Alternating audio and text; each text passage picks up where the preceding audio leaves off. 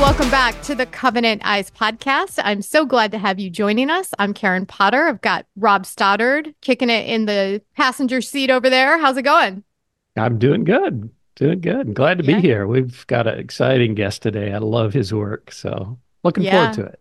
Yeah, it's going to be great. Do you want to introduce who we've got joining us today? I do. I do. Our uh, guest today, since 2018, has been the CEO and, and uh, owner of the Babylon Bee. And uh, if you're not familiar with that, it's a satire site and uh, just a, a, wonderful thing we want to talk about today. So, Seth, one, welcome and thanks for joining us today. Yeah, thanks for having me. Great. Seth, you want to start out, just tell us a little bit about yourself and, uh, and your work there at the Babylon Bee. Yeah. Um, well, I just turned 41, so I'm old now. Um, I am, uh, well, I feel it in my back anyway. Um, I'm the CEO of the Babylon Bee, the world's most trusted, factually accurate news source. At least that's that's what we call ourselves, uh, or fake news you can trust. Is our tagline. Um, we're we're like the Onion, uh, but we come at the issues from a different political and and obviously religious perspective. You know, they're they're more of a secular, progressive um, take on on the issues uh, with their satire, and we're more of a conservative Christian take on the issues. And so, um, and the site was pretty much launched as an answer to them. You know, the um, the the secular left has dominated media and entertainment and comedy for so long. Um, and there was just this massive opening there. I think that uh, Adam saw when he started this site. Adam Ford is the founder of the Babylon Bee, and he and he felt like there was just a big void there. That if someone if someone filled it and did it right and produced really good quality content that wasn't cheesy and silly and and and goofy, then then it would probably perform well. And and he was right. I mean, within within months, the site was going viral and was getting millions of hits and and was starting to turn into a business almost right out the gate. And it was just a little blog initially. So um, I took it over in, in 2018 and have been running it ever since. And so we've been we've been doing Christian satire. You know, we're we're we're coming at the issues from that worldview perspective, and that means that we're we're trying to make people laugh, but we're also trying to make them think and rethink some of these things that have become so predominant in our culture. These bad ideas that need to be ridiculed and and rejected. Um, and so we're confronting a lot of that in addition to just trying to entertain and and and make people laugh. Um, and we've also been caught up in this whole free speech fight with people trying to censor us. You know, the big tech companies don't love uh, jokes that challenge the popular narrative, and so we get fact checked a lot and uh, flagged for hate speech and incitement to violence and all of those ridiculous things that that tend to happen in one direction and not the other so much. Um, so we're dealing with a lot of that. Um, but it's been a fun ride. You know, we've continued to grow and um, we picked up some big fans along the way, Elon Musk among them. So, you know, the bee is uh, the bee is thriving and we're having fun. That's awesome. You know, I think it's important for Christians to engage in the the cultural conversations and be engaged in in the political spaces as well. Do you how do you kind of navigate that carefully as um, you know, you bring satire to the table, but I mean, how do you find the balance and not take it too far because we also have Christian values and morals, so there's always that line. Yeah, I do I agree with you for one that we do need to engage the culture. Um, we can't just stand by. You know, there's a real war going on, a war on on reality and reason and truth, um, and it's affecting everybody, uh, women, women and children more than anybody else. And it, it really, it really requires that Christians stand up and be bold truth tellers who aren't afraid to go out there and confront these things. I think it's imperative that we do that. Um, as far as you know, taking it too far, you mean like telling a joke that's like insensitive or mean or something like that? Is that what you're talking about?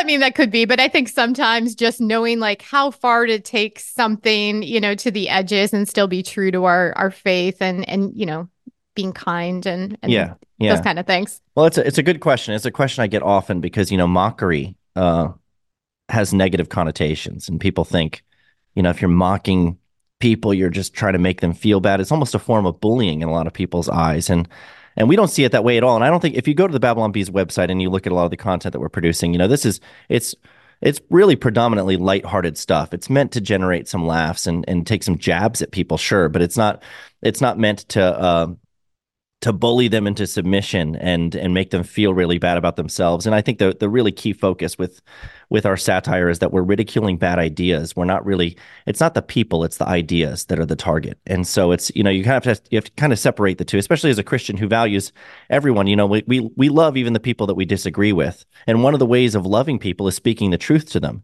And one of the most effective ways of speaking the truth to them is to use a little bit of humor um, it was G.K. Chesterton who said humor can get in under, the, in under the door while seriousness is still fumbling at the handle. And I really like that quote. It, it um, I think it, it speaks to the effectiveness of humor. Um, and uh, and that's really what we're trying to do is just is slip past people's defenses with with the truth in a way that's perhaps more effective in some cases than you know reasoning with them or arguing with them until you're blue in the face. Yeah, that is that is so true. And a few years ago, you did a satire on Covenant Eyes, which uh, we we still chuckle about. You uh, suggested that Covenant Eyes added a, a, an attachment arm to their software, and it plucked out an eye every time you looked at pornography. And you know that was that's just a perfect Might example. make you a bit what, more careful. yeah, but that's a great example of really what you're talking about. It took a serious issue, but made light of it brought some humor to it, but at the same time, you know, you brought some biblical truth to right. that discussion. You know, talking about Christ's view of uh, you know our our sin in some of these areas. So so yeah, yeah. it does does so much. Um, Seth, he I took it deadly add, seriously, he, and he oh, used oh, he used you know hyperbolic language uh, and exaggeration um, to really get his point across. You know, he he elevated yeah. it, went beyond just you know the mere act of it. It's the thought. It's your thought life that matters too. In fact, it Absolutely. matters every bit as much. Um, so yeah, he was hard on us, and uh, but I, I, think I think humor can address that very effectively by kind of drawing that out. Yeah, absolutely. Uh, Seth, you you're a big proponent of free speech. Obviously, you know, in the culture today, we touched on a little bit. What what do you see as the biggest threat to our free speech, and certainly the the Christian viewpoint out there right now? Well, it used to be different. You know, there was a time when the main, the primary threat to people's freedom came from the state. It came from the government. It was, um, uh, there were no, the public square was in fact the public square. If you if you were going to be censored, there was going to be somebody in the state that was doing it because you there were no privately owned digital forums that you were communicating in. Um, you know, the the world has changed a lot with the with the rise of internet internet technology and um, and now these these sort of what you know you could call them town squares these digital town squares that have popped up that are owned by private entities. And they have you know they really they put themselves out there and presented themselves as platforms for free expression without barriers. That's how they describe themselves in their mission statements and on their websites. And that's how they grew to prominence and became these forums where you had literally millions of users daily active users who are coming on there and engaging with each other and speaking their minds. Um, and that I think the real danger there is that when you have private actors that are the private entities that own these platforms and are managing the forums in which the vast majority of public discourse takes place that's a real problem because if they if they decide which they have we've we've experienced it firsthand and we've seen it many many many times um, if they decide to to, uh, to tip the scales in favor of their views their ideology the narratives that they prefer they can do that. They can censor whoever they want, and it doesn't it doesn't reach the level of being a First Amendment violation because it's not the government doing it; it's a private actor that's doing it. And so um, the law needs to catch up to this unique situation that we find ourselves in. You know, it's not it is not true, as many people say, that private companies can just do whatever they want because that's one of the defenses of these companies. Well, they're a private company; they can do what they want, um, and that's just not true. There's there's plenty of precedent for um, limitations on private companies' freedom that take into account their, what they're trying to weigh is the interest of the public against the rights of these companies. And and uh, common carrier doctrine was was set up to address this issue. You have um, telecommunications companies and uh, transportation companies that are massive that the public needs. They're serving a public function, and the public needs access to these uh, services from private companies without being discriminated against. And so there are some limits on what these companies can do. You know, Verizon can't turn off your cell phone service because they don't like that you're a Trump supporter, for example, or something like that. Um, uh, you know, so, but currently these tech companies could if they wanted to. And so bringing accountability to them is important. Um, right now, that's the biggest threat, in my view, to free speech is uh, a combination of woke ideology um, and and these platforms being in the hands of private actors who aren't bound by any First Amendment or or any you know limitations or regulations that would limit what they're able to do. I know it's kind of a detailed answer, and there's more we could get into on that if you want to go into it, but um, I think that's the main threat.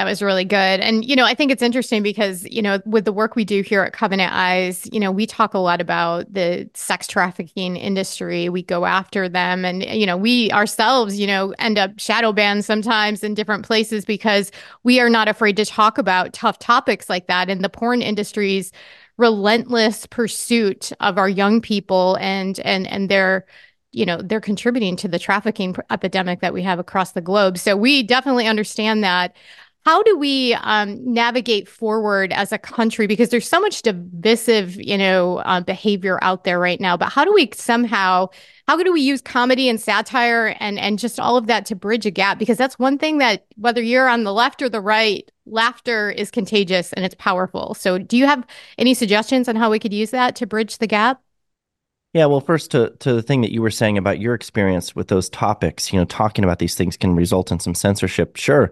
And what's crazy is though, they're more likely a lot of these platforms have been very hesitant to take down unlawful content. Um, you know, there's there's examples of of people trying to get content taken down of minors that are involved in pornography that's been posted to these platforms and the platforms won't take it down. They were you know they don't have enough people in place to monitor these things. They're not responsive to the takedown requests. Um, but they'll take down a joke they don't like really quickly. And it's just amazing to me how um, how lopsided that is and how and how skewed and inverted the priorities are when it's there's so much invested in protecting their precious narratives um, but not so much invested in protecting precious children from exploitation. Um, that to me is very sad. And I think I, I, do think that Elon Musk prioritized that right out the gate when he took over Twitter. He was trying to make it a priority that we deal with these things. Um, it was much more important to him to get uh, uh, exploitative, you know, child material off the platform um, than it was to clean up, you know, jokes that he didn't like that were made at his expense. And so that was kind of a reversal of of how you know uh, the people who were running the trust and safety department were were operating things before he took over. Um, so I'm glad he cleaned house and changed direction there. Um, he, humor, it, it, it's tough. You know, humor can be. I, I think humor is very hum, unifying. Um, you just you, but you have to be willing to let it do its work. And the challenge that we're facing facing right now with comedy, I think you see it all over the places. You know, people want their safe spaces. They don't want to be offended. They think they have a right to not be offended. That trumps your right to speak freely. And so when, you know, comedians get up there and start telling jokes that they don't like, you know, they act like it's violence. They act like they've been injured physically and and the comedian needs to be punched in the face and it's almost self-defense if you do that. It's you know, everybody was that we were happier and healthier when we were all laughing at each other. Uh, and when we recognized that there was some truth to some of the jokes that we were telling about each other, we took ourselves uh, less seriously than we do today. And we were willing to examine ourselves and say, look, you know, I'm not perfect. I do deserve to be laughed at sometimes. And so do you. And let's laugh at each other and be and, and find commonality in that. You know, if there's one common denominator that we have in humanity, it's that we're flawed and we sometimes deserve to be laughed at. and if we can't agree on that and then be willing to laugh at each other, um, I don't know where we're going to find common ground. So, yes, humor has that power, but it has to be allowed to do its work. That's for sure. That, that, that's amazing. And I know you guys have run into some of the censorship and been taken down on some platforms. So you're kind of always running the the edge of having to fight these these bigger tech companies and, and uh, platforms. Um, you know, can you talk a little bit about some of the struggle you've had there, and how do you see that going forward? Yeah, it uh, it's funny. Almost immediately when I got involved with the Beacon in 2018 it started, you know, we we posted this joke about how CNN had purchased an industrial sized washing machine to spin the news in before publishing it. And it was a silly joke about CNN's bias, you know, and of course they didn't really buy a washing machine to spin the news in. You can't do that. It doesn't make sense. What what does that even mean? You throw the news in the washing machine on a spin cycle like it's stupid. Um, but it got fact checked by one of Facebook's third party fact checkers. Snopes at the time was working with Facebook. I don't I don't believe that they do anymore. Um, but Snopes was working with them, and it got fact checked, and it was rated false. And then and then Facebook threatened us, uh, told us that we would we would be deplatformed and demonetized if we kept pushing fake news on our page. And we're like, well, this isn't fake news. This is it's comedy. It's a joke.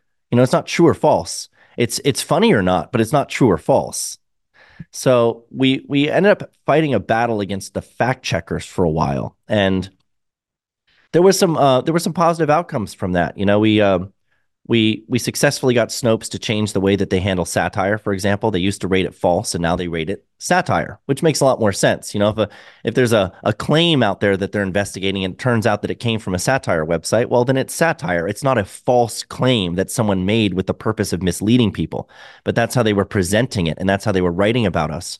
And so we had to threaten to sue them to get them to change how they did that. And we didn't do that because we're humorless and we and we can't just laugh at Snopes and we're you know we we did it because it was actually a threat to our business. If we continued to get fact checked and smeared as um, people who were spreading misinformation under the guise of doing satire, which is what they were accusing us of, if we allowed that to stand and stick, and note and and uh, reputable sources like Snopes and Wikipedia and New York Times were all saying this, then the next thing you know, we're not going to be allowed on any social media platforms because we're bad actors. We're we're misinformative uh, fake news hubs, not enter- an entertainment site. And so um, it would have destroyed our business. We wouldn't have been able to operate on social media. So we had to take it seriously. And it's been, it has been weird. You know, I've even testified before Congress about these issues, um, talking about, you know, the need for some protections on these platforms, changes to the legal structure, the issues with the fact checkers, how fact checking is guarding the narrative and not the truth, even though it's supposedly there to guard the truth. Um, and uh, and so it's been weird to at the same time be trying to inform people. Uh, I'm sorry, entertain people, while also at the same time time trying to you know defend your right to do that in the first place. Um, it's it we weren't expecting to be in that fight at all, but I think we've been very successful in pushing back on a lot of it. We still have a voice. Uh, we refused to delete a tweet on Twitter um, that made a joke about Admiral Le- Rachel Levine. We refused to delete it when Twitter wanted us to and that meant giving up our entire Twitter audience and profile. Um, and and we were willing to do that indefinitely. And we were stuck in Twitter jail for eight months until Elon bought it and set us free. And on day one, he was like, "Bring back the Babylon Bee." So we've taken a stand a number of times and had some good results come out of it. So it it really does it does make a difference when you're willing to say what's true, tell the jokes you're not supposed to tell, and stand your ground and not back down. Whatever you do, don't censor yourself. Because if we had done that, if we had just deleted that joke, you know, they would have won. It's good advice for sure. So, last question for you, Seth, as we bring this episode to a close. I, I hear you're friends with Elon Musk and he just loves the Babylon Bees. So, what's that like being, you know, connected to I don't know if he's still at the very top, richest man on the planet, but my gosh, I think he is. Got, yeah, Although Tesla, Tesla just got hammered. Uh, uh, their stock fell a little bit, which always affects his net worth. Everybody thinks that it's like this mountain of money that he's sitting on, and it's like it's his most of his worth is in his equity in these companies that he owns, and it can fluctuate day to day. You know, he can lose tens of billions of dollars in hours with stock prices changing, and it's not cash leaving his bank account. But um, what's it like? Uh, what having that relationship? Yeah, yeah. Just what's it like, and how is it also helping kind of further this dialogue about freedom of spree- uh, speech and protecting that right? Well, it's great. I mean, he's been he's one of the uh, I've described him as one of the foremost defenders of of free speech in our time. Maybe maybe the foremost defender of it. You know, his his acquisition of Twitter was a really really big deal. Uh, it was a forty four billion dollar deal. We've joked repeatedly that we're still trying to think of a joke worth forty four billion dollars. Um, it's uh, and it's cost him a lot it's cost him a lot in terms of his reputation. It's put him in the middle of the left and the right and all of their fighting. And and you know now now the left views him as a far right extremist, and advertisers don't want to be on the platform because he speaks his mind too much and he cares too much about these issues, and all because he wanted free speech. You know he's become this public enemy number one. So he's sacrificed a lot. Um, and I, I, don't think people realize that. You know, a lot of people will just talk about how he's well, he's the richest man in the world. You know, whatever but um, but it has come at a pretty high cost in stress and reputation damage and money, everything you name it. It's come at a cost. Um, so, but in terms of the, you know, getting to know him and, and, and being friends with him, I mean, he's, he's, he's a funny guy. He's like, he's, I don't know what it's like working for him. I don't know that I'd want to be his employee. I think he's pretty hard on people that work for him. He demands a lot of them. Um, and that's, you know, that's fine. It's, it's, it's required in some cases to build a successful company in the industries that he's doing it in, uh, where it's groundbreaking work that needs to be done. But, um, when he's just friends with you, he's pretty easygoing and he's, he's funny. He's silly. He likes to send jokes back and forth. Um, he's he's a child at heart, and uh, and he just he loves people, and he and he and he loves laughing, and um, so he's been a big supporter of the bee, and we appreciate that. If we ever need money, you know, at least I have someone that I can go to and say, hey, you know, can you toss a couple billion this way? We're a little uh, we're a little strapped for cash. Definitely good friends to have for sure. Hey Seth, yeah. um, if if people want to find out more about the Babylon Bee or get connected with your uh, with your work, uh, where do they find that at? Well, our website is babylonbee.com. Um, we are still on social media. Not all of it's really worth much to us. We don't drive any traffic through Facebook anymore, but we're on Facebook. We're on X, formerly Twitter. Um, that's where we have our largest audience. We're on YouTube. We put video content out on YouTube now. Um, last couple of years, we've been doing a lot of comedy sketches, video sketches, and podcast stuff. So um, our YouTube channel's been growing a lot. So you can find us there. We write books. We're all over, you know, Amazon. You can find our guidebooks there. We do the guide to gender, the guide to democracy, the guide to wokeness. Um, so if you love uh, if you love satire, you like to laugh, if you want to take the issues of the day a little bit less seriously, come check us out. That's awesome. We'll put all those links in our show notes. Seth, thank you so much for taking time out of your busy day to join us and keep up the good work over at the Babylon Bee. Thank you. Enjoyed it. Thank you. God bless everybody. Take care. We'll see you next time.